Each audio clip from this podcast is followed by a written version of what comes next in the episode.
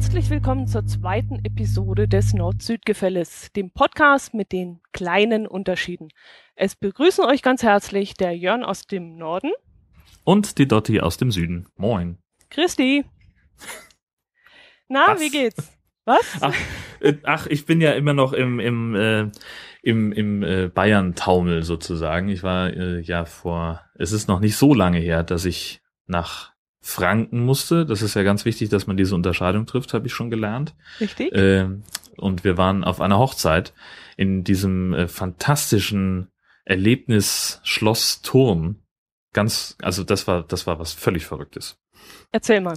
Naja, also es ist halt ein, ein Schloss mit angeschlossenem Vergnügungspark. Und da kann man eben heiraten.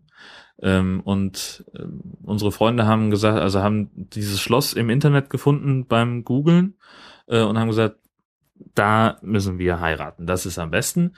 Ähm, und es war auch tatsächlich sehr schön. Also die haben da eine, eine ganz nette kleine kleine Hochzeitskapelle ähm, und äh, ja, dieser Saal, also die, dieses Quatsch, dieser dieser Park hat eben auch Gastronomie mit einem ganz tollen Saal, so, so einem Spiegelsaal mit Kronleuchter und Schnickidü, und das ist also tatsächlich auch sehr, sehr schön fürs Auge. Und das Highlight war natürlich, dass wir ähm, zwischen der kirchlichen Trauung und dem eigentlichen Partybeginn äh, auch noch freien Eintritt in diesen kleinen Park hatten. Und äh, das kannst du dir ja vorstellen, also wenn da jetzt so eine Hochzeitsgesellschaft von achtzig, neunzig Leuten äh, in festlicher Garderobe durch so einen Vergnügungspark schlendert und äh, die Achterbahn benutzt und was was es da alles an Fahrgeschäften gab, also da ist man ja im Prinzip dann schon eine Attraktion für sich. Mhm. Das war äh, das war sehr, sehr spaßig. Ich stelle mir jetzt die Braut ganz in Weiß in irgendeiner Achterbahn vor. Hat sie tatsächlich versucht, aber Nein, sie ist wirklich? mit dem Kleid nicht reingekommen. Ja, das hat, das war leider war das Kleid dann zu umfangreich mit diesem ganzen Reifgedöns da oder ähm, diese ganzen Unterröcke, und sie hat es, also in die Achterbahn hätte sie es nicht reingeschafft. Das war auch nur so eine ganz kleine Familienachterbahn, die war so ein bisschen langweilig. Also ne, man braucht ja. ja für eine Achterbahn muss man ja schon ein Looping haben. Andererseits, wenn man natürlich in der Festgarderobe fährt, dann ist es auch so witzig, aber sie hat, wie gesagt, nicht reingepasst. Und dann mussten sie für sie einen, sie hat dann auf irgendeinem Karussell, konnte sie gerade so mitfahren. Weiß ich gar nicht, wie sie es gelöst haben. Aber sie haben auf jeden Fall diverse Fotos gemacht, wie sie im Brautkleid auf irgendeiner, auf irgendeinem Fahrgeschäft saß. Okay. Ja, in festlicher Kleidung, in irgend so einer Wasserbahn oder so, das könnte ich mir jetzt auch nicht ja. unbedingt vorstellen. Traumhaft. Es gibt ja so eine, so, so einen Trend zu Trash the Dress. Dass man also nach der nach der Hochzeit dann äh, feierlich sein sein Brautkleid zerstört. Oh, nein. Ja. Nee, das könnte ich mir jetzt nicht vorstellen. Das ist doch ein ganz besonderes Kleid, gerade für für die Frau ist doch das so was ganz Besonderes dieser Tag. Und dann das kaputt machen. Hm. Aber es kommt noch früh genug, dass man das kaputt macht. Aber was machst du denn sonst damit? Also äh, nach, nach der Hochzeit hat es ja sozusagen ausgedient. Ja, andererseits schon. Ähm, also meine Schwägerin, die hat es damals umgefärbt, in ein, äh, hat es versucht umzufärben in ein Schwarz und wollte es dann halt äh, zu anderen Anlässen verwenden. Aber das hat auch nicht so ganz geklappt, denn es wurde leider kein Tiefschwarz, sondern eher so ein graulich, äh, dreckig Schwarz. Mm. Und sie hat es dann auch nie wieder äh, getragen. Also aber im Prinzip so ein, auch Trash the Dress gemacht. Genau, in dem Sinn, ja, genau, unbeabsichtigt. Nee, aber so ein Kleid, ich weiß auch nicht. Und wenn man es nur irgendwo hinhängt und immer wieder mal rausholt, das ist doch was ganz Besonderes für eine Frau. Also, hm, ich weiß es nicht. Tja, also ich kenne auch auch Leute, die das äh, sehr zelebriert haben, die dann also da auch dann nochmal eine eigene Fotosession mitgemacht haben ähm, und dann mit dem Kleid irgendwie ins Meer gegangen sind und das irgendwie, weiß ich nicht, sich da auch so ein bisschen dann im Sand gewälzt haben oder mhm. sowas. Also das ist auch, das ist auch irgendwie was Spannendes, Witziges. Also mhm. weiß nicht, ich glaube, wenn ich ein Hochzeitskleid besäße, könnte ich es mir auch vorstellen, das kaputt zu machen. Aber das ich möchte mir das jetzt nicht vorstellen, wirklich. Ja, das korreliert auch so überhaupt kein bisschen mit meiner Unterbrustweite, glaube ich. Das ist Dann war die Braut wirklich in Weiß oder hatte sie vielleicht ja, Dirndl an oder an oder so? Na, sie war, sie war tatsächlich in Weiß äh, und ein, ein Traum in Glitzer, also es war äh, sehr, sehr festlich. Mhm. Ähm, wir haben anschließend auf der, also wir hatten ja eine sehr lange Anreise. Es waren für uns knapp achthundert Kilometer einfache Strecke. Eigentlich, oder neunhundert sogar. Ähm, Und da haben wir dann auf einem, auf dem ersten Teil der Rückfahrt haben wir äh, dieses Vier Hochzeiten und eine Urlaubsreise gespielt, das auf Vox ja gerade, ähm, ist das irgendwie so eine Sendung. Ich habe ja tagsüber, ich gucke ja sowas nicht. Aber meine deutlich bessere Hälfte ist da ein großer Fan von auch Guido Maria Kretschmer oder wie der Typ heißt. Mhm. Ähm, dieser Modedesigner, der auch diese Shopping Queen Geschichte macht. Und der ist da wohl irgendwie, Quatsch, ist der dabei oder ist das, nee, das ist Frank, der Wedding Planner.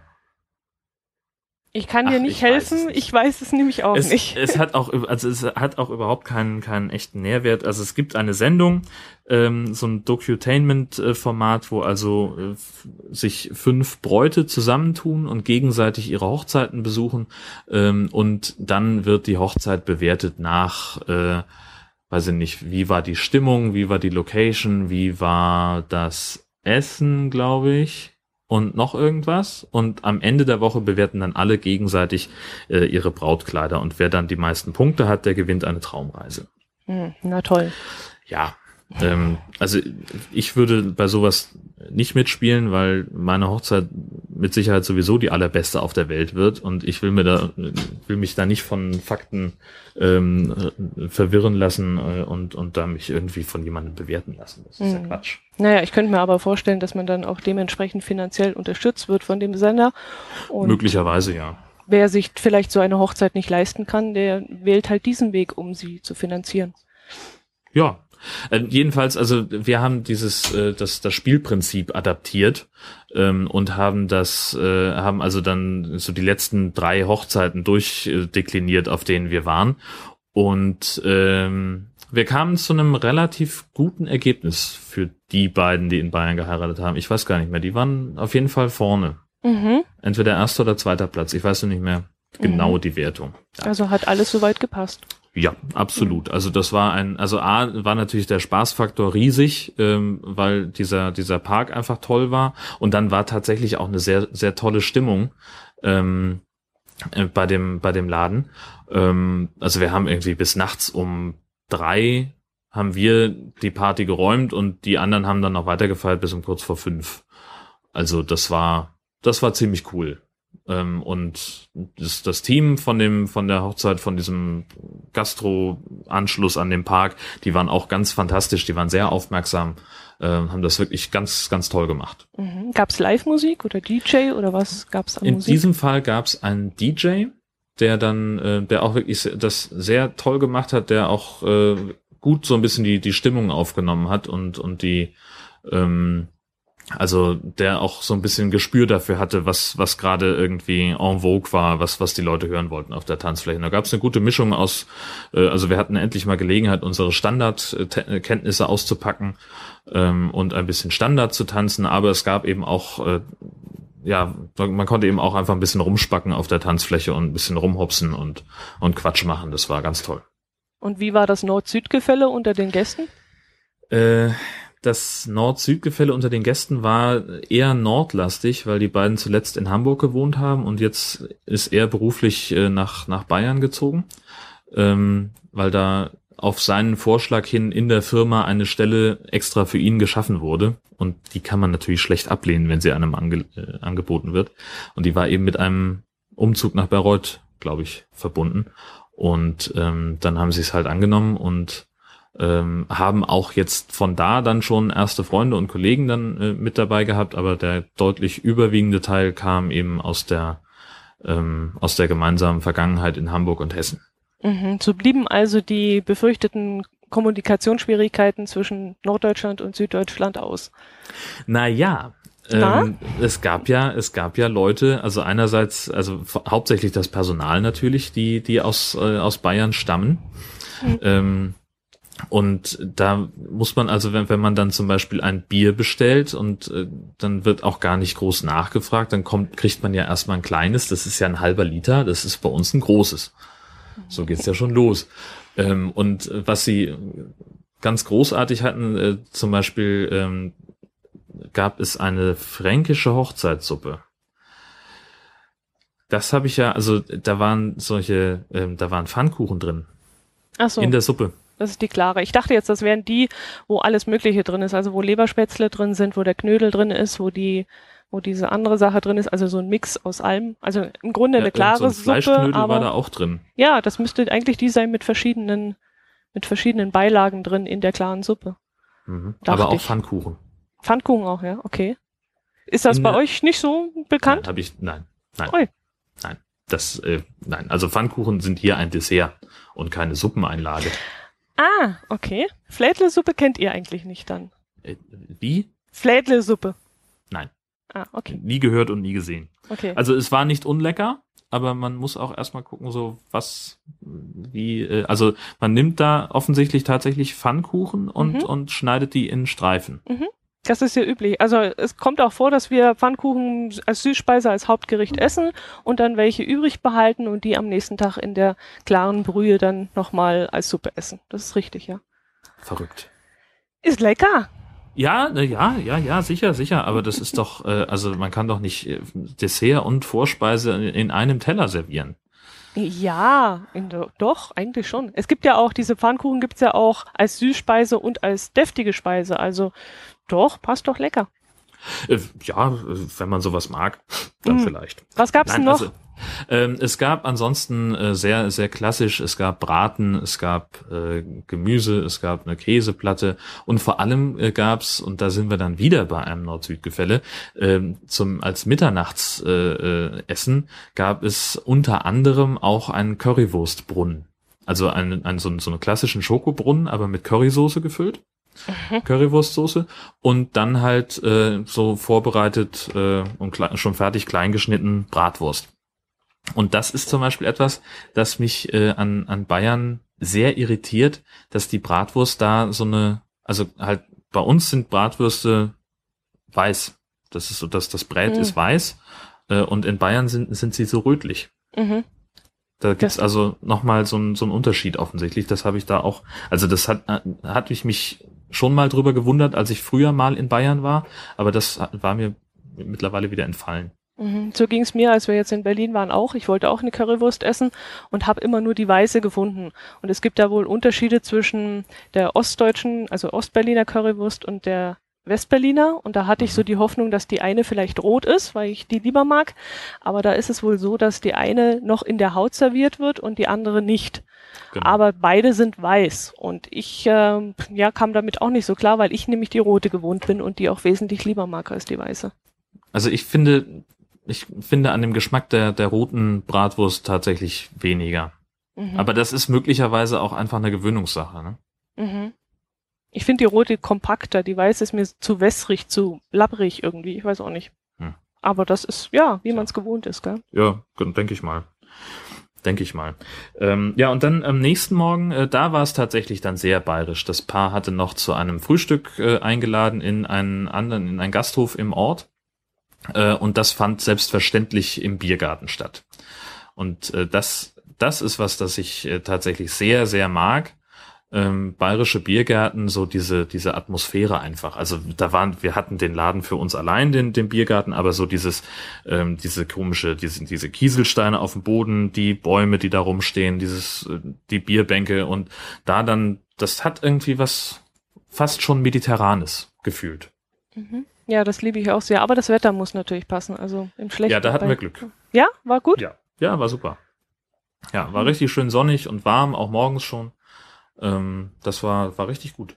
Und dann gab's Weißwurstfrühstück? Nee, da nicht, oder? In Franken das, nicht. Äh, in Franken machen sie es, glaube ich, nicht so. Oder sie haben es nicht bestellt. Das kann natürlich auch sein. Es gab also relativ klassisch äh, so ein, wie so ein normales Hotelfrühstück mit Rührei und Speck und Spiegelei und Müsli und Brötchen und Wurst und Käse und Marmelade. Also das volle Frühstücksbuffet-Programm. Aber Weißwürste gab's tatsächlich nicht. Mhm. Ne? Okay. Ja, da war ja nicht viel Bayerisches dabei. Also. Nein, nein, leider nicht. Aber dann musst du nochmal wiederkommen. Ja, es hilft ja nichts. Auch jetzt. Jetzt habe ich extra den Impfschutz aktualisiert, dann muss ich das ah, ja, doch genau, dann ja, genau, richtig. Und genau. die Währung getauscht und eben, so weiter. Eben, hm, genau. Genau. Ja. Jo, einer unserer Hörer hat darum gebeten, dass wir das Thema Trachten mal aufgreifen. Oha. Er hatte sich schon gefreut. Wir haben wohl in der ersten Folge schon das Thema mal kurz angeschnitten und ich habe ja letztes, in der letzten Folge gesagt, dass ich keine Tracht trage, also kein Dirndl. Und da war er dann ein bisschen enttäuscht und hat gesagt, also ihn würde schon sehr interessieren, was wir von Trachten halten. Jetzt habe mhm. ich mich äh, die zwei letzten zwei Wochen bemüht, mal herauszufinden, was Trachten überhaupt sind. Denn ehrlich gesagt wusste ich jetzt nicht so recht, wo kommen die eigentlich her. Ja, das Thema Trachten ist sicherlich ein weites Feld und ähm, ich habe so den einen oder anderen bei mir hier unten mal interviewt, der äh, vielleicht Ahnung haben könnte. Äh, habe dann auch mal ein bisschen im Internet recherchieren müssen, weil ich, wie gesagt, überhaupt keine Ahnung davon habe. Und äh, es gibt ja unter Tracht, unter dem Begriff Tracht fällt ja nicht nur die äh, traditionelle Tracht, sondern auch die Berufstracht oder auch die Zunfttracht oder die Amtstracht. Mhm. Also die Robe des Richters ist ja auch eine Art Tracht, sage ich mal. Ja. Fälschlicherweise habe ich auch immer gedacht, dass die Uniform von Polizisten eine Art Tracht ist. Ähm, bei uns heißen die nämlich teilweise auch so ein bisschen abschätzig, äh, abschätzig Trachten oder Edelweißburbe. Ach ja. Und da habe ich immer gedacht, ja, ist ja auch so eine Art Amtstracht. Ich weiß ja nicht, aber nein, das ist wirklich nur eine Uniform und ähm, ja, bleiben wir lieber bei der bei der normalen Tracht, bei der traditionellen. Ähm, ja. Wir haben zum Beispiel hier im Allgäu, ähm, da haben die, die die Männer an den Trachtenhosen ähm, so kleine Edelweiße und daran erkennt man die die Allgäuer Tracht. Die mhm. gibt es anscheinend, diese Edelweiße, die gibt es nur bei uns hier unten im Allgäu. Und das ist was, was ganz Besonderes. Und ich habe jetzt mal überlegt oder nachgefragt, woher, wer diese Tracht eigentlich bestimmt, das Aussehen. Und ähm, dachte immer, dass es vielleicht von Ort zu Ort unterschiedlich ist oder von Region zu Region unterschiedlich ist. Aber es ist doch wohl so, dass die Vereine selbst bestimmen, wie ihre Tracht irgendwie aussieht. Aha. Also die Musikgruppe oder die Trachtengruppe, die Liedertafel oder der Alphornverein, die haben dann irgendwann mal gesagt, also wir möchten schwarze Lederhosen haben oder die Damen sollen rosa Schürzen tragen oder wir haben den und den Kopfschmuck. Und das muss dann von Verein zu Verein unterschiedlich sein. Aha. Und das fand ich schon sehr erstaunlich, weil ich hatte es irgendwie an an der Region festgemacht, dass ich gesagt habe, gut, da in der Gegend tragen sie alle schwarze Lederhosen, dort tragen sie alle braune Lederhosen, aber es muss wohl schon ein bisschen in die Richtung sein, aber es kann jeder Verein auch noch ein bisschen seine eigene, seinen eigenen Geschmack mit einbringen. Ja, ist dann aber schon so ein bisschen ja, äh, künstlich sozusagen. Also so, man nimmt so etwas, das so einen traditionellen Anstrich hat und, und äh, propft das sich selbst irgendwie oder propft seinen eigenen Geschmack dann so über. So sieht's fast aus, ja. Ja, ja. Sehr spannend. Ähm, das ist tatsächlich bei uns scheinbar zumindest nicht der Fall. Also mir geht's ganz ähnlich wie dir. Ich habe auch keinerlei Ahnung von von Trachten und habe mich da jetzt auch dann so ein bisschen einlesen müssen. Ähm, wo du gerade sagst, Amtstracht, äh, Schleswig-Holstein hat zumindest gerade ähm, bei den ähm, Rechtsanwälten und Juristen die Pflicht zur Krawatte hm. gelockert. Ähm, Ach so, rum. Okay. Und zwar im, im doppelten Wortsinn. Also einer, also es gibt einerseits nicht mehr die Pflicht, eine Krawatte zu tragen. Und wenn man eine tragen möchte, dann ist es dem, dem Anwalt auch freigestellt, ähm, ob sie weiß ist oder nicht. Mhm. Das kann man also offenbar selber. Es soll halt schon, wenn, wenn Krawatte, dann bitte schon auch klassisch und gedeckt. Äh, aber sie muss nicht mehr zwingend weiß sein, so wie das bis vor kurzem noch war. Das finde ich sehr spannend. Ähm, mhm. Dass man das jetzt äh, so aufweicht oder oder ja lockert ist, glaube ich, tatsächlich der das äh, im, auch im übertragenen Sinne das richtige Wort. Ähm, was die Tracht der der Leute angeht, ist es in, in Schleswig-Holstein so, das stammt tatsächlich so aus dieser Zeit der ähm, also man hat sich hier erst angefangen, das zu erforschen im späten neunzehnten Jahrhundert. Ähm, aber es stand stammt tatsächlich da aus der Zeit, dass man sagt, das war so das die Kleidung, die man zu festlichen Anlässen trug. Und da daraus hat sich dann so ein, ein allgemeiner Konsens entwickelt. Ähm, der ist jetzt zum Beispiel hier in, in unserer Gegend, wo ich jetzt wohne, ähm, ist das eine, ähm, ein dunkles Übergewand mit so einem farbigen Einsatz vorne. Ähm, das wird mit so einem Gürtel zusammengehalten. Und an diesem Gürtel hängen dann Taschentuch, Beutel und eine die sogenannte Hofleiste, die ähm, darauf äh, Auskunft gibt, wie groß der Landbesitz der jeweiligen Familie ist. Ähm, zur Männertracht habe ich nichts gefunden, außer den Hinweis, dass äh, dazu eine Art Kurzschwert getragen wird, der ein Symbol für die freie Bauernrepublik Dithmarschen ist. Und dieser, die Gegend, in der ich wohne, das ist, die waren schon immer dickköpfig äh, und die haben sich dann irgendwann den Status freie Bauernrepublik erkämpft, buchstäblich, dass sie also keinem König, keinem Herzog ähm, Rechenschaft schuldig waren und haben sich sozusagen selber verwaltet. Und ähm, da, das wird auch heute immer noch referenziert. Ähm, diese, dieser Bauernaufstand, wenn den Leuten hier irgendwas nicht passt an politischen Entscheidungen zum Beispiel, gerade was so die Landespolitik angeht, ähm, dann fällt ganz häufig der Spruch, wir Dithmarscher sind schon mal aufgestanden. Das ist zwar sechshundert Jahre her, aber es können wir immer noch. Also der, mhm. das, das ist hier schon auch noch sehr, sehr stark verankert. Mhm. Also so politisch sind unsere Trachten, glaube ich, nicht. Das ist eher Tradition. Ja. Ich vermute jetzt mal, weil ich jetzt gerade das Oberbayerische im, im Kopf habe, die da immer noch die Schnupftabakdose und so dabei haben. Ich glaube nicht, dass Schnupftabak unbedingt was Politisches ja. darstellt, denke ich jetzt mal. Ja. Nee, ich war letztes Wochenende auch in, in Oberstaufen und da habe ich die Tracht dann auch ein bisschen bewusster wahrgenommen, weil ich mich, wie gesagt, in den letzten zwei Wochen sehr damit beschäftigt habe. Und dort sieht die Tracht zum Beispiel wieder völlig anders aus als ungefähr zehn Kilometer weiter in einem nächsten Ort. Mhm. Ähm, es ist, man, man sieht schon die Unterschiede auf jeden Fall und das äh, ist wirklich zurückzuführen, dass die Vereine da ihren eigenen Geschmack mit einbringen. Zum Beispiel in Oberstaufen, da ist, da sind die Männer sehr in Schwarz gekleidet. Sie haben eine schwarze Trachtenjacke aus Filzstoff mhm. und ähm, mit, mit acht dekorativen Silberknöpfen versehen. Und dann haben sie eine schwarze Jacke drüber. Die hat dann auch nochmal so fünfzehn Kugelknöpfe nennt sich das wohl, auch aus Silber. Dazu tragen sie dann ein weißes Trachtenhemd und sie haben schwarze Stoffbunthosen, also keine Lederhose, sondern Stoffbunthosen.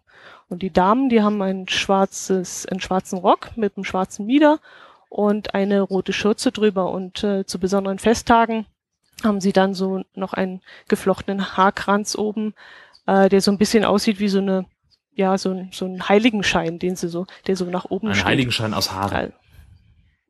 Aus Haare, nee, aus so. Stroh, aber fast, ja. Ah. Nee, sieht, so, sieht auch sehr hübsch aus. Du hast eben Haarkranz gesagt, deswegen dachte ich... Ja, ja, das ist, nee, das ist so ein Kranz, der in die Haare eingeflochten wird und reingesteckt wird und äh, so ein bisschen nach, nach oben steht, ja.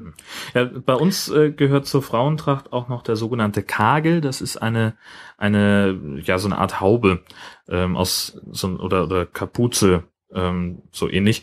Ähm, und da wird nochmal... Ähm, aufgenäht äh, silberne oder vergoldete Knöpfe, äh, um zu zeigen, wie viele Kinder die Frau hat. Also es geht hier bei der Tracht auch durchaus darum zu zeigen, wer man eigentlich ist. So Landbesitz und Ui. Bam, mein Haus, mein Pferd, mein mein, mein Trecker. Äh, und andererseits habe ich aber auch schon hier äh, sieben silberne Knöpfe an meiner Haube und jetzt äh, kommst oh. du. So in der, also, denke ich es mal, dass es okay. daher kommt. Das ist, ja, ich weiß nicht, ob ich das machen nee. möchte. Was mache ich denn, wenn ich nur ein oder zwei Knöpfe habe? Bin ich dann irgendwie ich habe keine Ahnung, ja. minderwertig oder so? Das ist ja schon ein Kommt bisschen auch drauf an, diskriminierend. Wen man fragt. Ja, genau, diskriminierend ja. ist es bestimmt, richtig. Ja, und dann gibt es natürlich noch die Trachtenmode, gell? Das ist natürlich immer wieder ein Streitthema, was man so hat, was man halt auf dem Oktoberfest so sieht. Diese Trachtmode, diese auffällige, ja. die halt auch mal mit Pink und Knallgrün und so dargestellt wird. Ich sage dazu immer Mickey-Maus-Tracht und f- also ich muss ganz ehrlich sagen, das geht überhaupt nicht. Und da machen die Leute sich sowas von lächerlich in meinen Augen und äh, ich kann sowas so absolut gar nicht verstehen. Ja. Also das darf gar nicht sein. Also das sehe ich, also bei uns ist Tracht im, im Alltag eigentlich, äh, findet das hier so überhaupt nicht statt. Das ist halt wirklich mal zu Volksfesten oder sowas.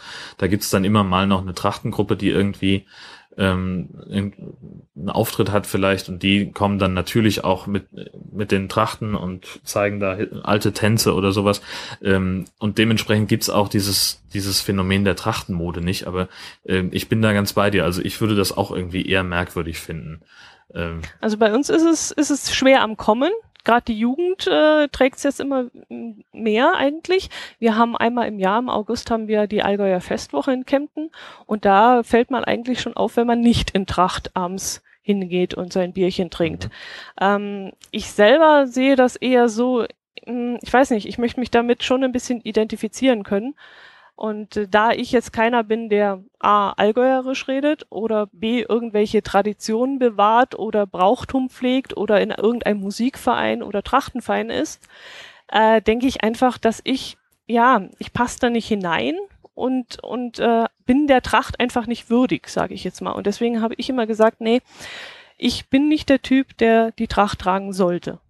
Also ich finde schon, dass es Leute sein sollten, die die Heimat verbunden sind und irgendwas dazu beitragen, dass Brauchtum und, und ja, dass einfach das Allgäu an sich ähm, dargestellt wird. Und die sollten Tracht tragen. Aber ich, in meinen Augen, ich müsste das jetzt nicht machen, mhm. nein.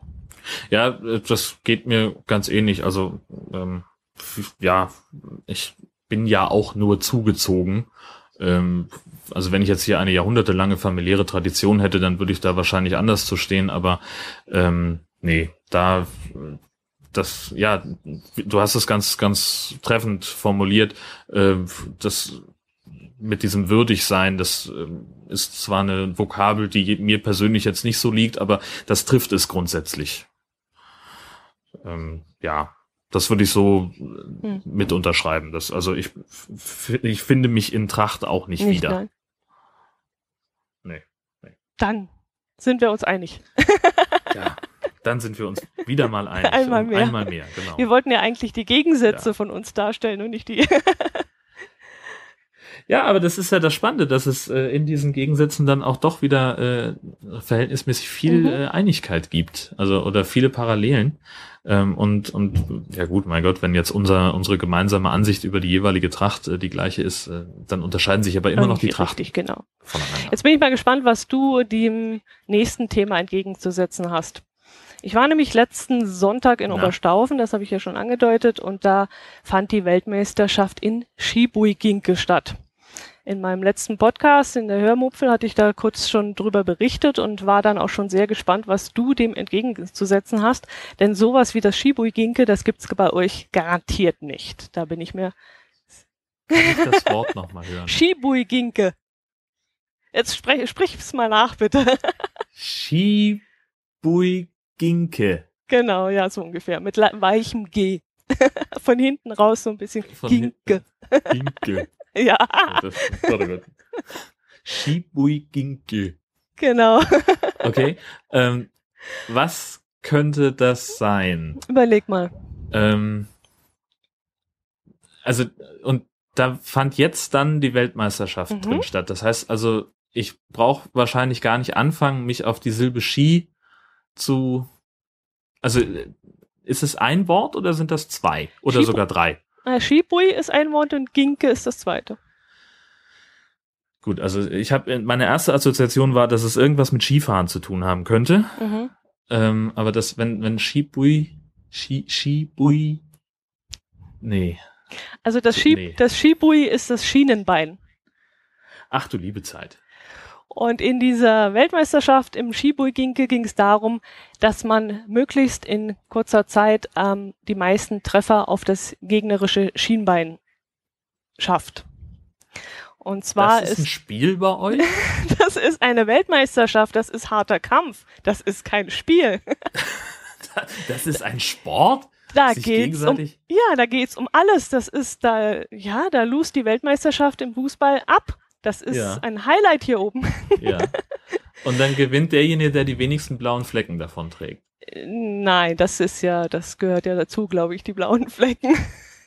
Naja, aber wenn du, also der Sieger ist derjenige, der die meisten Treffer gelandet hat, also der mehr Treffer auf dem anderen Schienbein gelandet hat, als auf dem eigenen bekommen hat. Richtig, und es wird gespielt in drei Runden, à eine Minute. Und wer das, wie gesagt, schafft und die meisten Treffer gelandet hat, der kommt eine Runde weiter und muss dann gegen den nächsten Gegner antreten. Entschuldige, dass ich lache, aber ich finde, dass, dass es offensichtlich nach dem K O-System gespielt wird. Genau, richtig. Okay. Und also gibt es Regeln? Äh, es gibt ja, es gibt gewisse Regeln. Man muss, äh, man sollte den Dirndl tragen, und zwar ein knielanges Dirndl, sodass die Knie frei liegen. Man sollte eine Lederhose tragen, sodass auch da die Schienbeine eben frei liegen. Ähm, es wird gekämpft auf einer etwa zwei Meter fünfzig mal zwei Meter fünfzig großen Fläche. Die Hände müssen in den Hosentaschen beziehungsweise im Rock äh, drinstecken. Also die Hände darf man nicht rausnehmen. Dafür gibt es dann Abzüge. Und wenn man dreimal während der einen Minute die Hände rausnimmt, ist man dann disqualifiziert. Aber das kann dir ein ganz anderer wesentlich besser erklären. Ich habe nämlich während des äh, Turniers dort ähm, den Bernhard Link gesprochen und der war so nett und hat mit mir ein kleines Interview durchgeführt. Und ich würde sagen, das spielen wir jetzt einfach mal an dieser Stelle ein. Aber unbedingt. Okay, wir sind heute in Oberstaufen und ich darf mit Bernhard Link sprechen, der Veranstalter einer ganz besonderen Weltmeisterschaft. Bernhard, erzähl uns mal bitte, worum es hier geht. Es geht um eine althergebrachte, archaische Traditionssportart im Allgäu, das Shibui Ginke. Ähm, es geht darum, zwei Menschen, Männer und Frauen, treten sich in einem Ring gegenüber, in kurzen Lederhosen oder im Dirndl, müssen die Hände in den Hosentaschen belassen und versuchen, sich barfuß gegenseitig ans Schienbein zu treten. Das ist eigentlich alles. Also das ist eine alte Sportart und wird von einem Ringrichter bewertet. Wer am meisten Treffer setzt dem anderen, der gewinnt diesen Kampf und kommt eine Runde weiter. Also es geht um die Anzahl der Treffer. Mhm. Kann es auch vorkommen, dass jemand K O geht? Das kann vorkommen im Sinne von einer Kampfaufgabe dann. Das hatten wir im letzten Jahr, in diesem Jahr Gott sei Dank nicht, weil das, also alle Kämpfe wurden durchgezogen. Letztes Jahr hat man tatsächlich zwei Siege durch K O, wo der Gegner eben aufgeben musste. Technisches K O nennen wir das dann, weil er einfach aus äh, Gründen einen bestimmten Treffer abbekommen oder wie auch immer nicht mehr weiterkämpfen konnte. Du hast gesagt, das ist eine lange Tradition. Wo kommt diese Tradition her? Ursprünglich aus Ebratshofen, kleiner Ort im Westallgäu. Dort ähm, war das Shibui Ginke relativ bekannt, ist dann aber so, sagen wir, fünfundzwanzig Jahre in der Versenkung verschwunden. Und wir haben das über eine Überlieferung sozusagen wieder mitbekommen und haben das in einer durchzechten Nacht dann äh, mit Regeln versehen und haben das aus dem Dornröschenschlaf wieder erweckt. Und wie kann man daran teilnehmen? Kann jeder Weltmeister werden? Kann jeder an dieser Veranstaltung teilnehmen? Natürlich nicht. Es gibt weltweite Ausscheidungskämpfe monatelang vorher. Nein, Schmarrn, Blödsinn. Es kann jeder teilnehmen. Es kann jeder sich anmelden und, und tatsächlich einfach mitmachen. Ja. Und wir hatten heute drei männliche Teilnehmer und zwei weibliche. Genau. Und es lief super, haben ja, wir gesehen. Ja, also ich muss ganz ehrlich sagen, die Teilnehmerzahl ist für mich doch ein klein wenig enttäuschend. Es hätte mhm. durchaus mehr sein dürfen. Will ich gar keinen Hehl draus machen. Wir hätten uns schon mehr Teilnehmer gewünscht. Es ist auch so, dass das Interesse bei den Leuten wahnsinnig groß ist. Und jeder hat Bock auf dieses auf, und schaut zu und freut sich, aber teilnehmen, diesen Schritt sich anzumelden, das machen nur ganz wenige, leider mhm. Gottes. Also da mache ich kein, kein Hehl draus, das stinkt mal ein bisschen, das hätten durchaus mehr sein dürfen. Aber die drei und die zwei Damen haben alles gegeben. Das war super, es waren tolle Kämpfe, es hat Spaß gemacht, auch die Zuschauer waren voll dabei und waren begeistert. Also die Kämpfe, die wir gesehen haben, waren super. Ich fand es ein bisschen schade, dass keine Staufner dabei waren. Ja, frag mich mal. Ich auch. Aber du warst selber auch schon dabei bei den Kämpfen. Ja, ich war dabei letztes Jahr. Ähm, undankbarer vierter Platz letztes Jahr. Ich wäre auch dieses Jahr dabei gewesen. Ich habe mir leider beim Fußball vor zwei Wochen eine Verletzung zugezogen am Knie okay. und kann leider in diesem Jahr oder konnte nicht teilnehmen. Heißt aber nicht, dass ich nicht nächstes Jahr wieder am Start bin. Also zieht okay. euch warm an. Der King Link kommt wieder. Okay. Und die Weltmeisterschaften sind nur in Oberstaufen oder werden die woanders auch ausgetragen? Nein, bisher noch nicht. Also wir werden natürlich gerne Lizenzen vergeben, internationaler Art, wenn sich jemand dafür interessiert. Nein, Schmarrn. Also das ist ja wirklich, es ist eine Allgäuer Geschichte und wir blasen es auf, so gut es geht, mit Weltmeisterschaft und versuchen da richtige Gaudi draus zu machen, aber es gibt es nur in Oberstaufen. Wunderbar. Danke dir. Sehr gerne. So, jetzt hoffe ich natürlich, dass du alles verstanden hast, was der Bernhard Link da in diesem Interview gesagt hat. Ja, ich, im Wesentlichen denke ich, habe ich es äh, hab ich's einigermaßen mitbekommen, aber ich hoffe, er ist nicht, nicht böse, wenn ich das Teilnehmerfeld nächstes Jahr nicht verstärke. Das oh, wäre aber bestimmt interessant. Hast du denn kurze Hosen? Weil wie gesagt, wie er gesagt hat, es müsste natürlich kurze Hosen äh, dabei sein, damit man halt die Schienbeine auch sieht. Ähm, Und in Lederhose könnte ich mir der, dich jetzt auch richtig vorstellen. Ja, vermutlich. ähm, also ja, also nein, ich habe keine. Ähm, es gibt ja hier auch, also ich wüsste gar noch nicht mal, wo ich jetzt Lederhosen herbekommen sollte, wenn nicht im Fetischladen. Oh, ist halt hier oh nicht je, so oh je. Oh Gott, oh ja. Gott, oh Gott. Tja, weiß auch nicht. Also beim nächsten Bayern-Besuch weißt du, was zu tun ist? Ja, Shibui Ginke. Genau. Shibui Ginke. Das Wort macht mich fertig. Es gibt hier übrigens in Schleswig-Holstein auch eine eine Sportart, die hier erfunden wurde und die sich wachsender Beliebtheit erfreut, vor allem in, in Studentenkreisen. Ähm, in Kiel wird nämlich jedes Jahr die Weltmeisterschaft im Hockern ausgetragen. Hockern? Weißt du, was Hockern sein könnte? Ja. Ich dachte, du kommst jetzt mit deinem Boßeln an, aber Hockern weiß ich nicht, was das ist. Nein. Ja, Boßeln ist nochmal eine ganz andere Geschichte. Fangen, bleiben wir erst mal beim Hockern. Ähm, da geht es darum, sich möglichst elegant auf einen Hocker zu setzen oder sich davon zu erheben. Also das heißt, du hast so einen kleinen Hocker äh, und dann kannst du halt äh, so ja so so so Turnübungen im Prinzip mit dem mit dem Ding machen. Ähm, ich werde dann nachher mal den den Link raussuchen. Da gibt's ein paar sehr beeindruckende oh, ja, Videos, äh, was was Leute für akrobatische Leistungen machen äh, mit diesem Hocker auf der auf der Bühne. Und das haben zwei Kieler Studenten erfunden und das war zumindest eine Zeit lang äh, ein, ein richtiger richtiger Trend. Da da gab's mehrere auch vergleichsweise große Veranstaltungen ähm, mit, weiß ich nicht, immer noch knapp nur dreistelligen Teilnehmerzahlen, äh, aber also Zuschauerzahlen, äh, aber immerhin. Also das erfreute sich einer gewissen Beliebtheit. Ja, und wie sehen da die Regeln aus oder oder nach was wird da gepunktet? Das ist rein rein ästhetisch. Also du hast halt diesen Hocker, im Regelfall, also jeder Athlet hat seinen eigenen Hocker, mit dem er äh, auf die Bühne kommt und da seine seine Kür äh, zeigt. Ähm, und da geht's halt darum, also du kannst ihn jetzt halt einfach hinstellen und dich draufsetzen, dann würdest du eine relativ niedrige Punktzahl bekommen. Äh, du kannst aber auch äh, ja möglichst akrobatisch mit einem Handstand den Hocker erstmal auf deinen Füßen balancieren, ein paar Mal drehen äh, und dann dich besonders cool hinsetzen, äh, in einer großen fließenden Bewegung einen, einen mehr oder weniger Tanz aufführen mit dem Ding äh, und dann würdest du halt entsprechend mehr Punkte bekommen und dann am Ende auch den Gesamtsieg abräumen. Ich bin jetzt nicht so sehr in der Hocker-Szene drin, aber äh, so in der Art funktioniert. Also ich muss feststellen, dass Shibui Ginke ist wesentlich interessanter. Ich bin relativ sicher, falls dich das dann, falls de, de, der Reiz für dich am, am Hockern dann größer ist, dass man sich auch an dem Hocker das Schienbein sehr toll mhm, stoßen kann. Das könnte ich mir vorstellen, ja. Aber wenn jemand vom, vom chinesischen Staatszirkus kommt da, dann, dann äh, gibt es keine Konkurrenz mehr. Der hat gewonnen. Genau. Der, der, der wird wahrscheinlich dann das abräumen, das Ding. Das kann Erklär sein. Mir bitte die Regeln von Boßeln. Das ist wesentlich interessanter, glaube ich, weil ich habe es schon sehr oft im Fernsehen gesehen, so ansatzweise.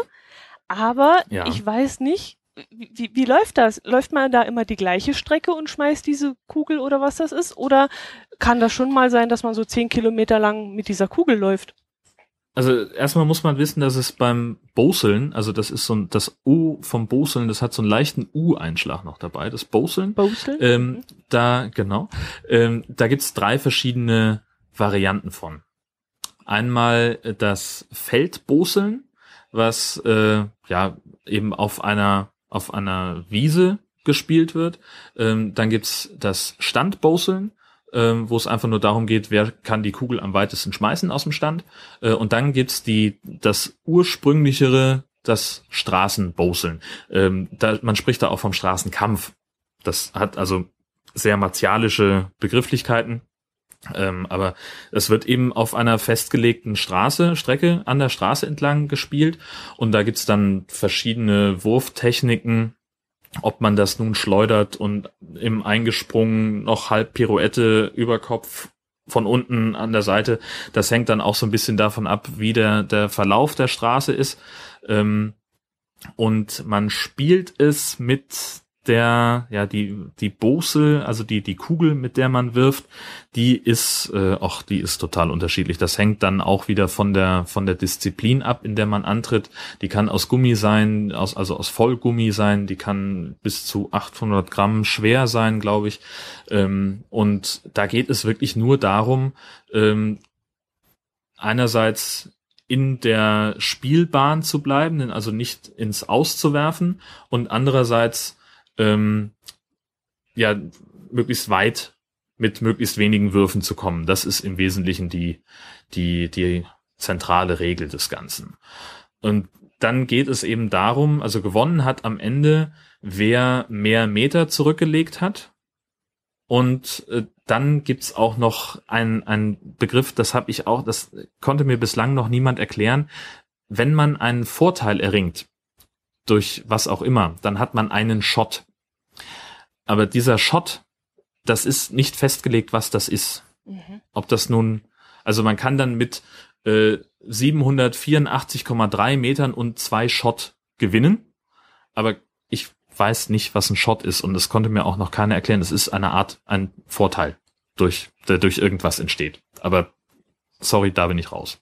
Okay. Aber, aber man fängt an, man fängt an einer gewissen Stelle an und genau. schmeißt seine Kugel.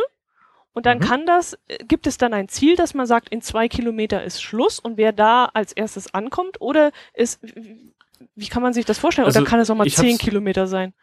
Nee, zehn Kilometer ist ein bisschen doll, äh, weil man nämlich auch, äh, also der, der Boßelruf ist Lüch ob, ähm, und das heißt so viel wie Schenk ein.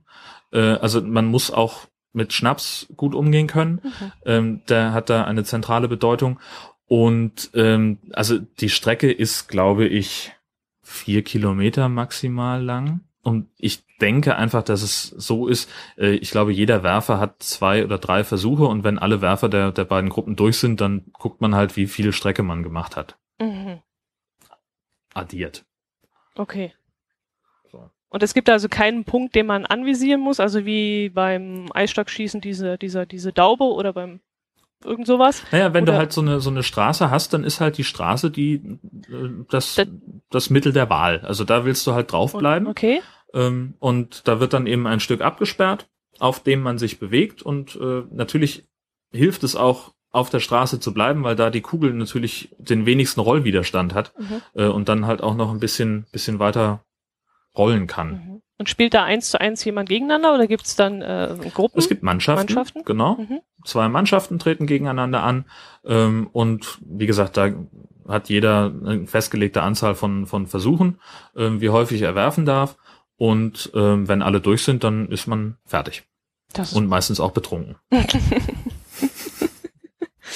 Okay. Und das ist tatsächlich, das ist etwas, das hier das hier sehr ernst genommen wird. Ähm, es gibt also... Ähm, Kämpfe in Anführungszeichen zwischen den verschiedenen Dörfern und da dann halt auch die entsprechende Rivalität.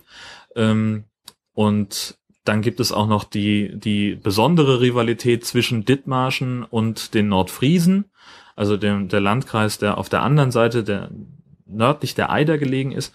Ähm, da gab es sowieso schon immer Zoff zwischen den beiden Volksgruppen, die da äh, lebten und leben. Und einmal im Jahr tritt eben eine Dithmarschen-Auswahl gegen eine Nordfriesland-Auswahl statt äh, an. Und da geht es dann um die goldene Boßel.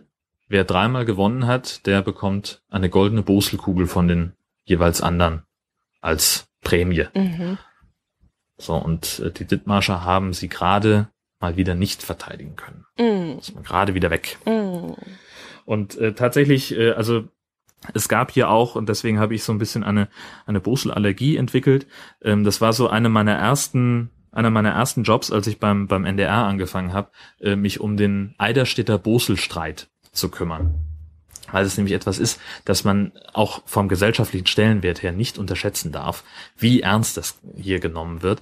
Ähm, die Halbinsel Eiderstedt, also da, wo die ist sehr prominent durch Sankt Peter-Ording, das ist so an der Spitze äh, vorne, ähm, und jedes Dorf hat selbstverständlich wird an, an eine Art Boßelverein oder an, an eine ja Gruppe von Leuten, die da immer boßeln, ähm, und die treten eben gegen das jeweils andere Dorf an. Und nun gab es jemanden in einem Ort, der heißt Kotzenbüll, ja, äh, der sich mit den anderen Boßlern da überworfen hat. Aha. Und nun wollte der äh, bei den nächsten Kämpfen für Tetenbüll antreten, das Nachbardorf. Und das durfte er aber nicht, weil nämlich die Boßelregeln besagen, dass man nur für das Dorf antreten darf, in dem man entweder geboren ist oder aktuell lebt. Mhm. Und ganz so ernst, dass er jetzt von Kotzenbüll nach Tetenbüll umziehen wollte, war es ihm wohl doch nicht. Und er hat dann also versucht, das durchzusetzen, dass er für Tetenbüll antreten darf. Und die hätten ihn auch aufgeboten, weil er wohl ein ziemlich guter Boßler ist. Ähm, Dann haben aber alle anderen Dörfer schon gesagt, naja, wenn der aber dich nicht an die Regeln hält, dann treten wir gar nicht erst gegen die an. Und dann wäre es ja witzlos gewesen. Also hat das dann gelassen und ich glaube, er boßelt jetzt gar nicht mehr. Hm, das ist ja doof. Ja. Das müsste so wie im Fußball sein, dass man einfach die Besten abkaufen kann. Ja, genau. Das wäre, das, das wäre so, so ein Ding. Ähm, das wird ja bei den äh, bei diesem Dithmarscher gegen Nordfriesen-Ding äh, Wettbewerb wird das ja dann auch gemacht, ne? Da trifft sich ja dann auch eine Auswahl der Allerbesten. Ähm, aber so untereinander, nee, ist man sich dann doch wieder nicht einig. Mhm. Es gibt da einen sehr schönen äh, Beitrag, glaube ich, von Extra drei, dem Satire-Magazin des N D R. Ähm, mal gucken, ob ich den noch finde. Ähm, dann werde ich den auch mal verlinken in den Shownotes, äh, weil das diese diesen Konflikt zwischen den ähm, zwischen den Boßlern äh, sehr sehr schön darstellt eigentlich und und dann auch noch relativ gekonnt auf die Schippe nimmt. Mhm. Ja, das ist eine ernste Angelegenheit. Ja, ja. das ist es ist Shibui Ginke auch, also das wäre ja, ja. ja. ja. Ich bin Weltmeister im anderen gegen das Schienbein treten. Finde ich irgendwie, und ich, sch- ich schmeiß achthundert Gramm große Gummikugeln durch die Straße. Also das ja, ist herrlich. ja, herrlich. Ah, traumhaft, ja. Ja. Äh, es gibt offensichtlich äh, Leute, die sich für das interessieren, was wir hier tun. Ach was? Wie kommst du da drauf? Ja, äh, wir haben aktuell elf neue Follower bei Twitter. Oh.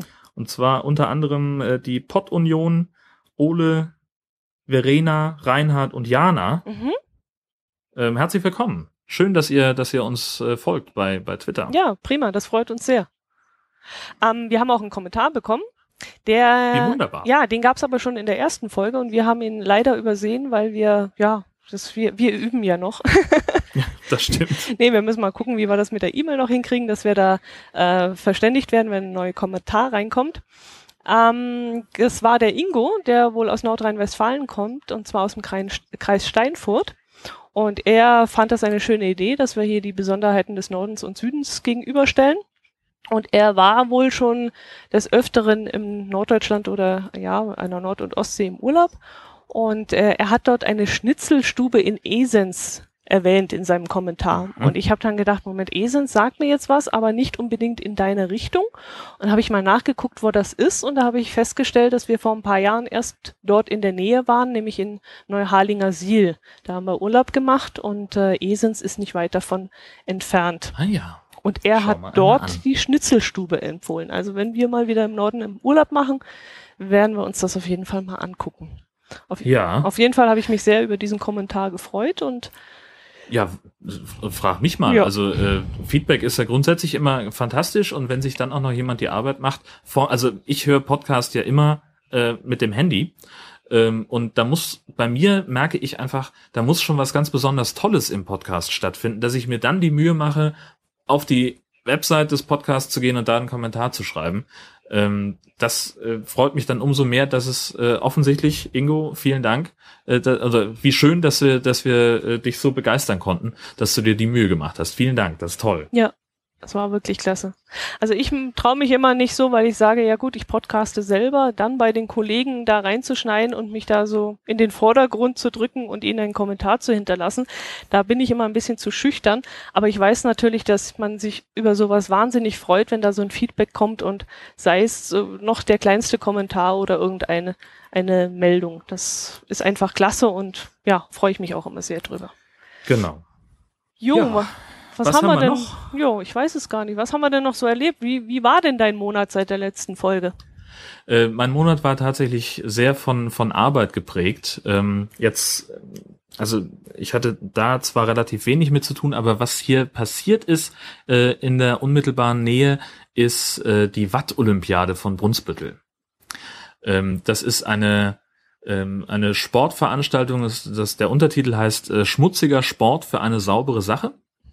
Und äh, da gibt es also, ähm, in diesem Jahr waren es, ich glaube, fünfhundert Wattleten, die sich äh, in den vier Disziplinen, waren es vier oder sogar fünf, ähm, betätigt haben. Warte, ich, ich muss mal kurz durchzählen. Es gibt Watt-Fußball, Watt-Handball, Watt-Volleyball, Schlickschlittenrennen und die Aalregatta. Genau, das, das sind die, äh, das, das sind die, die Disziplinen, in denen man antreten kann. Jede Mannschaft tritt klassischerweise nur in einer dieser Disziplinen an. Ähm, und dann. Und was war das letzte nochmal? Aal? Aalregatta. Und was ist das bitte? Äh, das ist so eine Art, äh, im Prinzip ein Staffellauf. Also du kriegst dann halt so einen so einen, ähm, so einen Gummischlauch, der mit Wasser gefüllt ist, äh, der so ein bisschen an einen Aal erinnert, auch von der von von der Haptik her.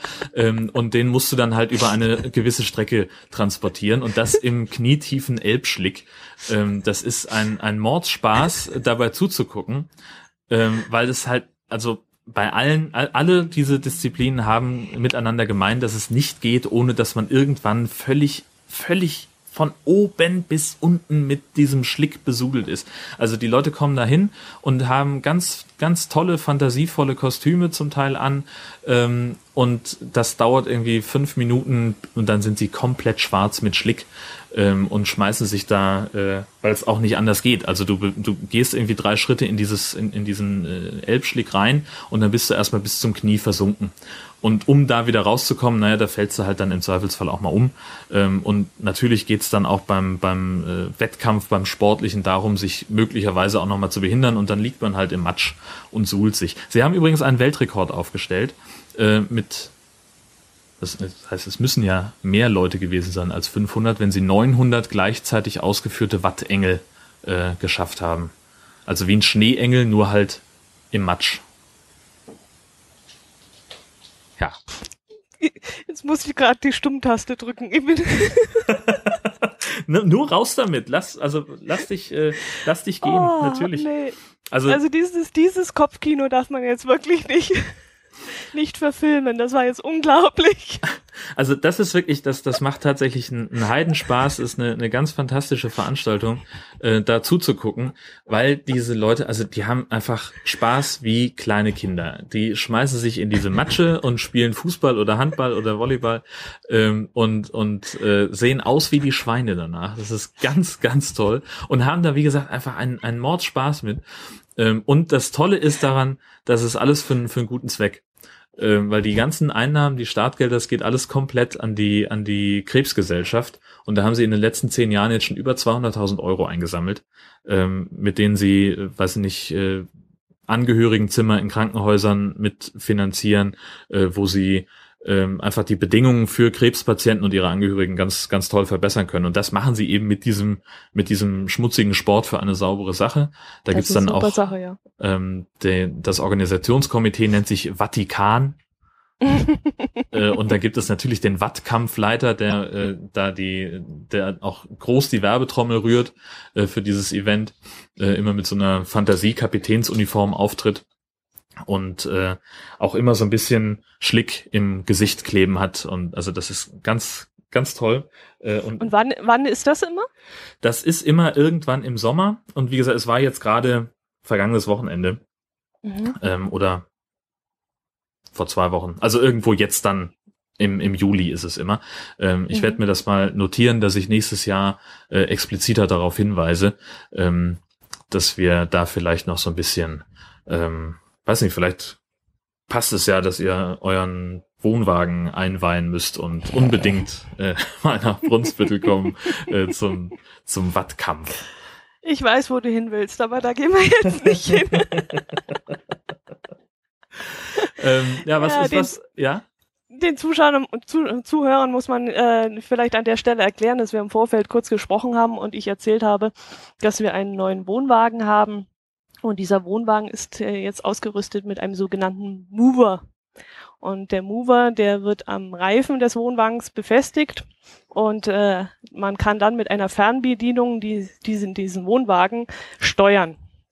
Das hat den Vorteil, so ein Wohnwagen ist ja nicht unbedingt sehr leicht und wenn man dann nur zu zweit ist und man kommt auf dem Campingplatz an und kann das den Wohnwagen mit dem Auto selber nicht so hinfahren, wie man das gerne möchte, dann kann man den Wohnwagen vom Auto abhängen, macht diesen Mover an und kann mit diesem Mover den Wohnwagen ferngesteuert an die richtige Stelle schieben.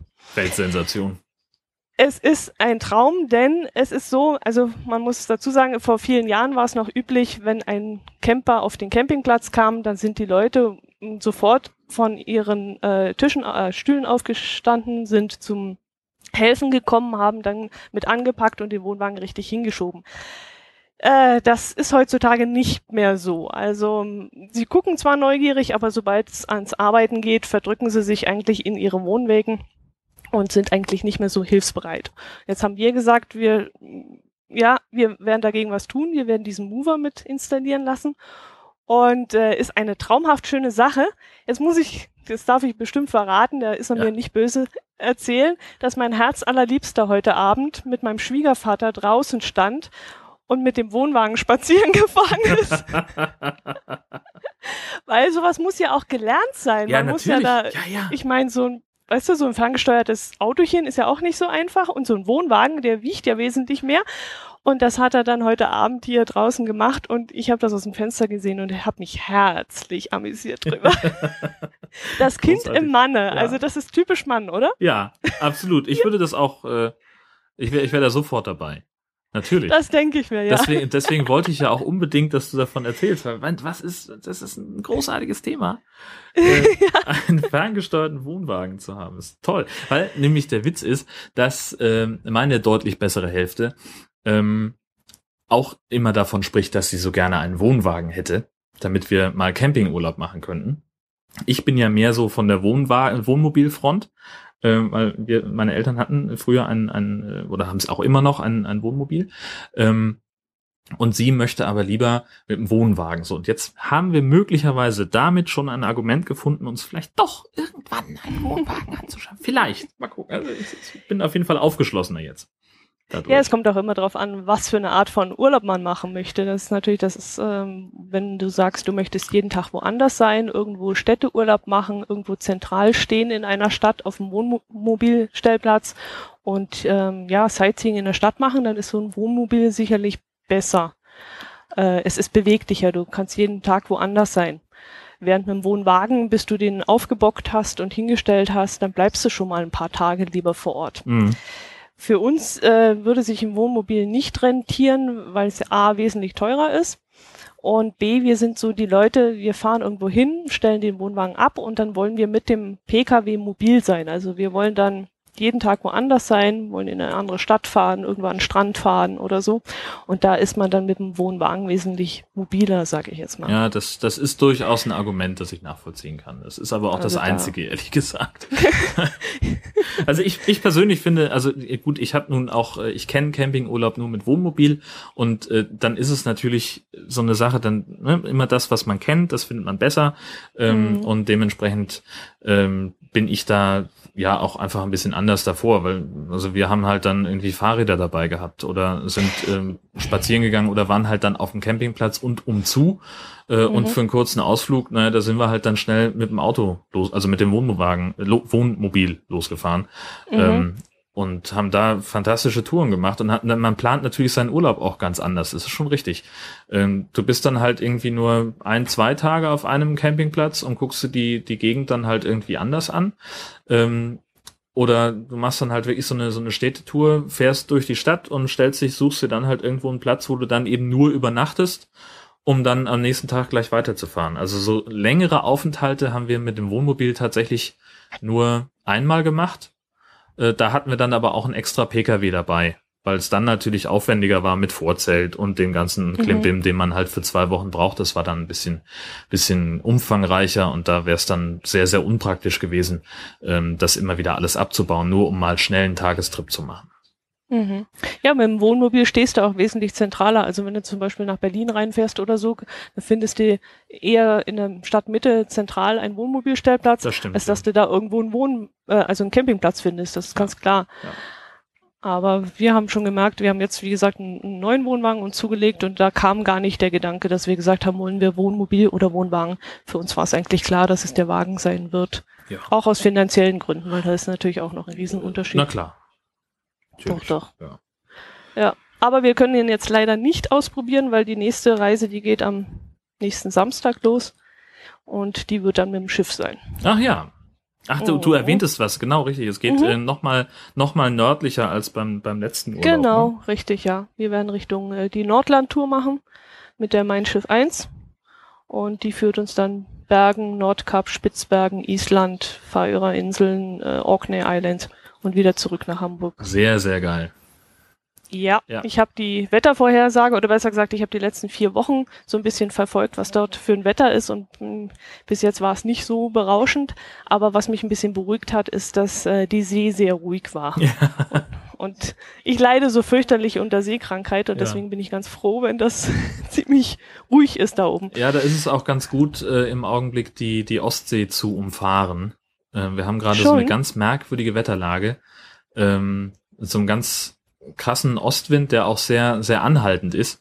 Ähm, und äh, ja, also da gab es jetzt auch schon mehrere Badeunfälle in der letzten Zeit. Das ist eigentlich ein bisschen, bisschen unschön.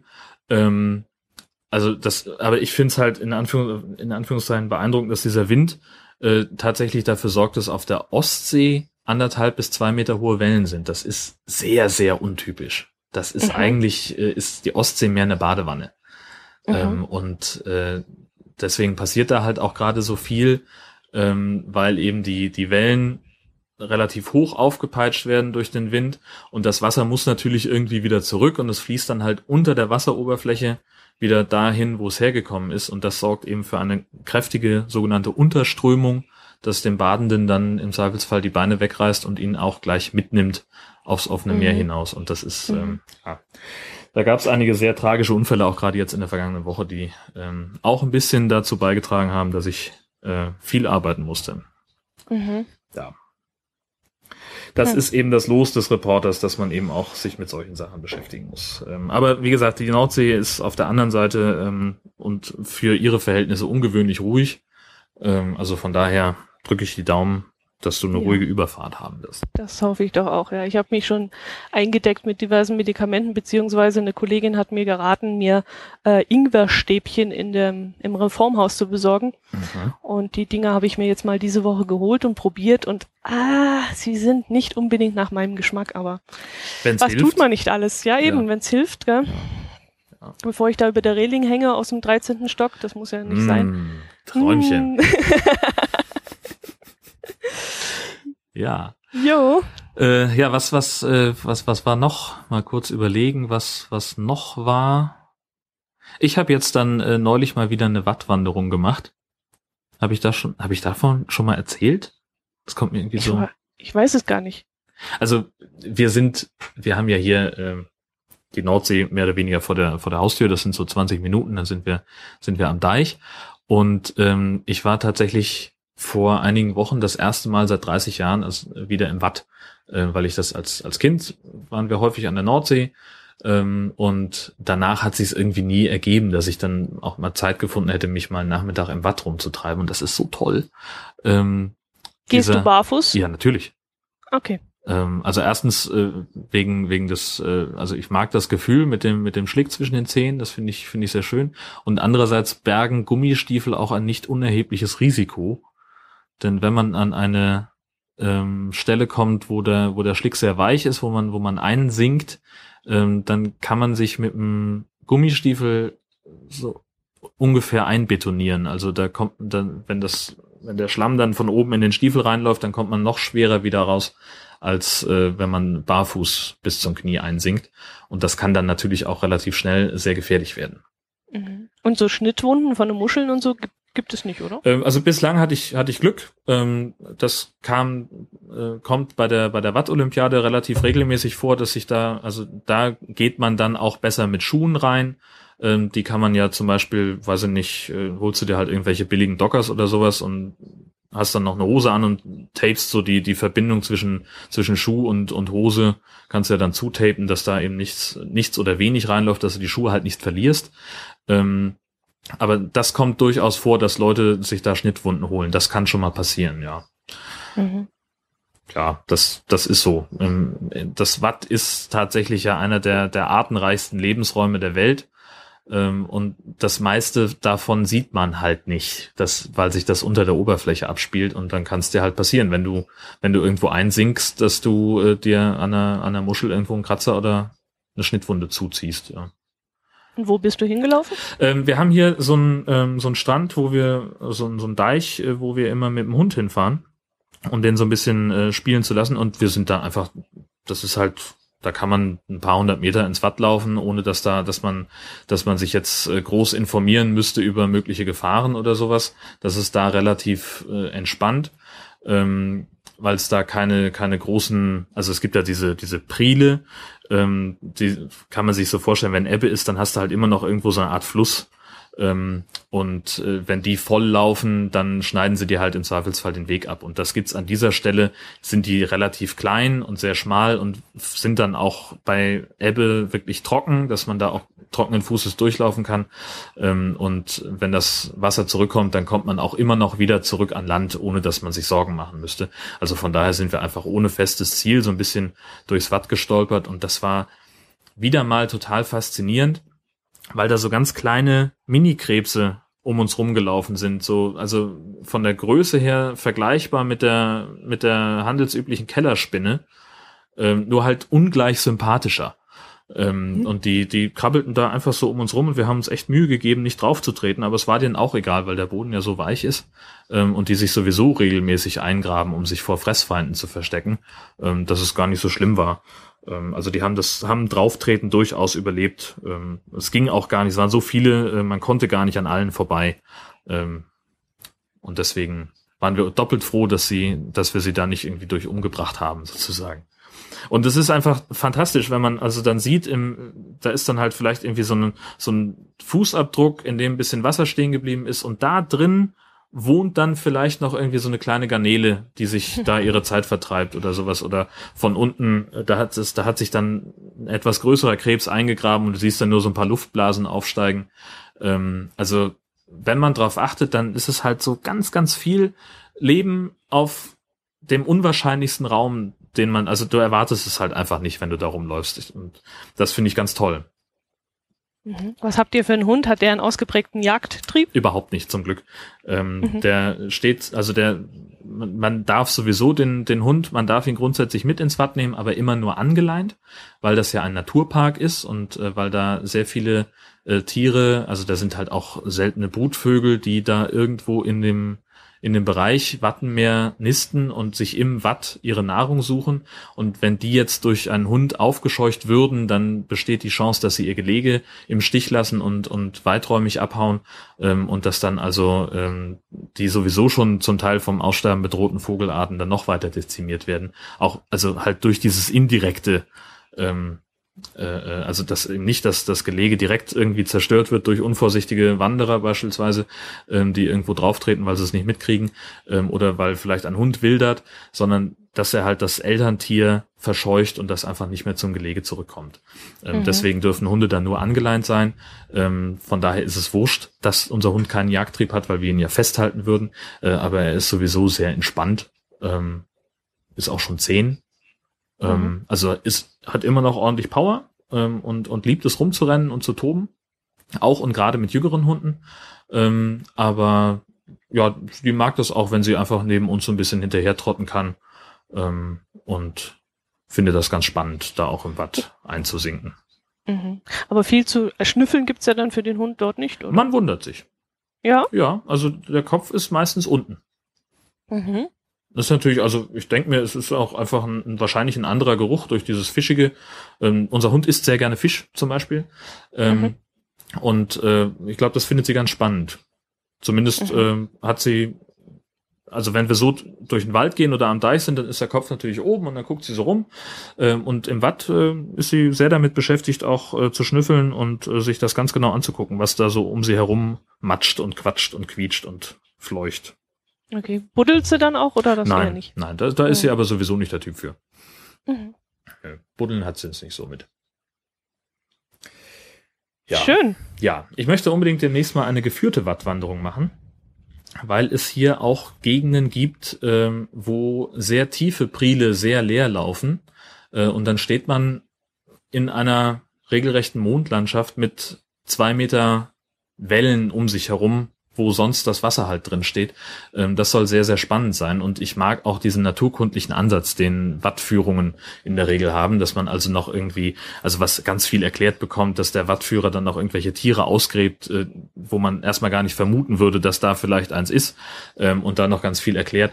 Das ist noch sowas, das auf dem Plan steht für dieses Jahr. Mhm. Ja. Mal gucken, es gibt aus, auch... Pri- aus privaten Gründen, oder? Ja, ja, äh, ja, ja. Das ist, nö, nö, also nö. Kann, könnte ich, könnte man mit Sicherheit auch äh, was, was äh, fürs, fürs Radio oder gar fürs Fernsehen draus machen, aber muss ja auch nicht immer. Ähm, mhm. Und äh, das ist, also, nö, da habe ich zumindest erstmal keinen Ansatz. Das haben wir komischerweise äh, noch nie geschafft beim Nordseeurlaub, dass wir so eine Wanderung mal mitmachen. Wir haben schon mal eine Kutterfahrt mitgemacht. Das war auch sehr interessant. Aber ähm, nee, sowas haben wir jetzt noch nicht gemacht. Komisch eigentlich. Ja, also es gibt da ganz ganz verschiedene Geschichten. Also es gibt äh, Wattwanderungen, die irgendwie eine bis zwei Stunden nur dauern, so Schnuppertour-mäßig. Ähm, es gibt aber, hier wird auch eine angeboten, die sieben Stunden dauert. Äh, das wäre mir, glaube ich, ein bisschen zu heftig. Ähm, und es gibt vor allem Wattwanderungen, ähm, wo dann auch äh, nach dem nach ganz alten Methoden äh, Krabben, also Garnelen, gefangen werden, ähm, die man so ja gemeinhin vom Brötchen kennt.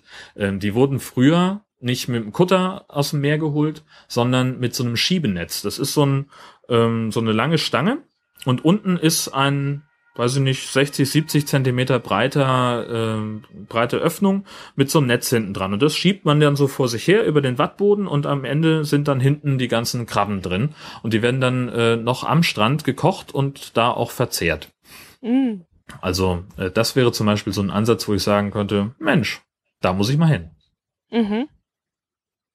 Schön. Wenn du das machst, dann berichtest du davon. Unbedingt. Natürlich, cool. Ja. Ich werde möglicherweise, vielleicht mache ich es einfach für einen Podcast. Um einfach, oh, ja. Und nehmen da einfach mal das Mikrofon mit. Das wäre so ein Ansatz. Das wäre super. Ja. Das wird allerdings in der nächsten Ausgabe des Nord-Süd-Gefälles noch nichts, äh, weil nämlich jetzt dann in etwas mehr als zwei Wochen das Wacken Open Air losgeht. Ich Aha. habe ja schon davon berichtet, äh, dass nach Veranstalterangaben weltgrößte Heavy Metal, Heavy Metal Festival der Welt, weltgrößtes Festival der Welt, ja, das ist das Fachwort. Ähm, und da habe ich einfach beruflich sehr viel zu tun ähm, und ich freue mich aber andererseits auch privat drauf, weil es einfach äh, großer, großer Spaß ist. Schön. Dann kannst du aber davon äh, im nächsten Podcast berichten. Das ist mein Plan. Exakto. Sehr schön. Gut. Jo, dann würde ich sagen, wir treffen uns. Wir sind ja schon so weit. Eine Stunde haben wir wieder voll, oder? Ja, ja, grob, würde ja, ich sagen. Grob. Und dann treffen wir uns nächsten Monat wieder in der Mitte. Genau, am fünfzehnten um zwölf. Genau, du wirst von Wacken erzählen und ich vielleicht von unserer Nordlandtour. Das wird super. Okay. Bis dann. Mach's gut. Servus. Tschüss.